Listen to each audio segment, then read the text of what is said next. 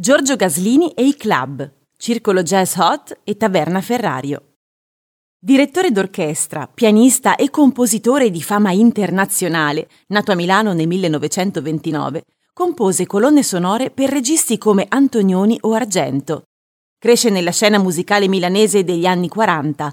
Inizia a suonare il pianoforte a sette anni, sviluppando ben presto la sua inclinazione per il jazz, genere all'epoca relativamente sconosciuto in Italia, in quanto appannaggio di pochi cultori e scoraggiato dalle politiche autarchiche del regime fascista.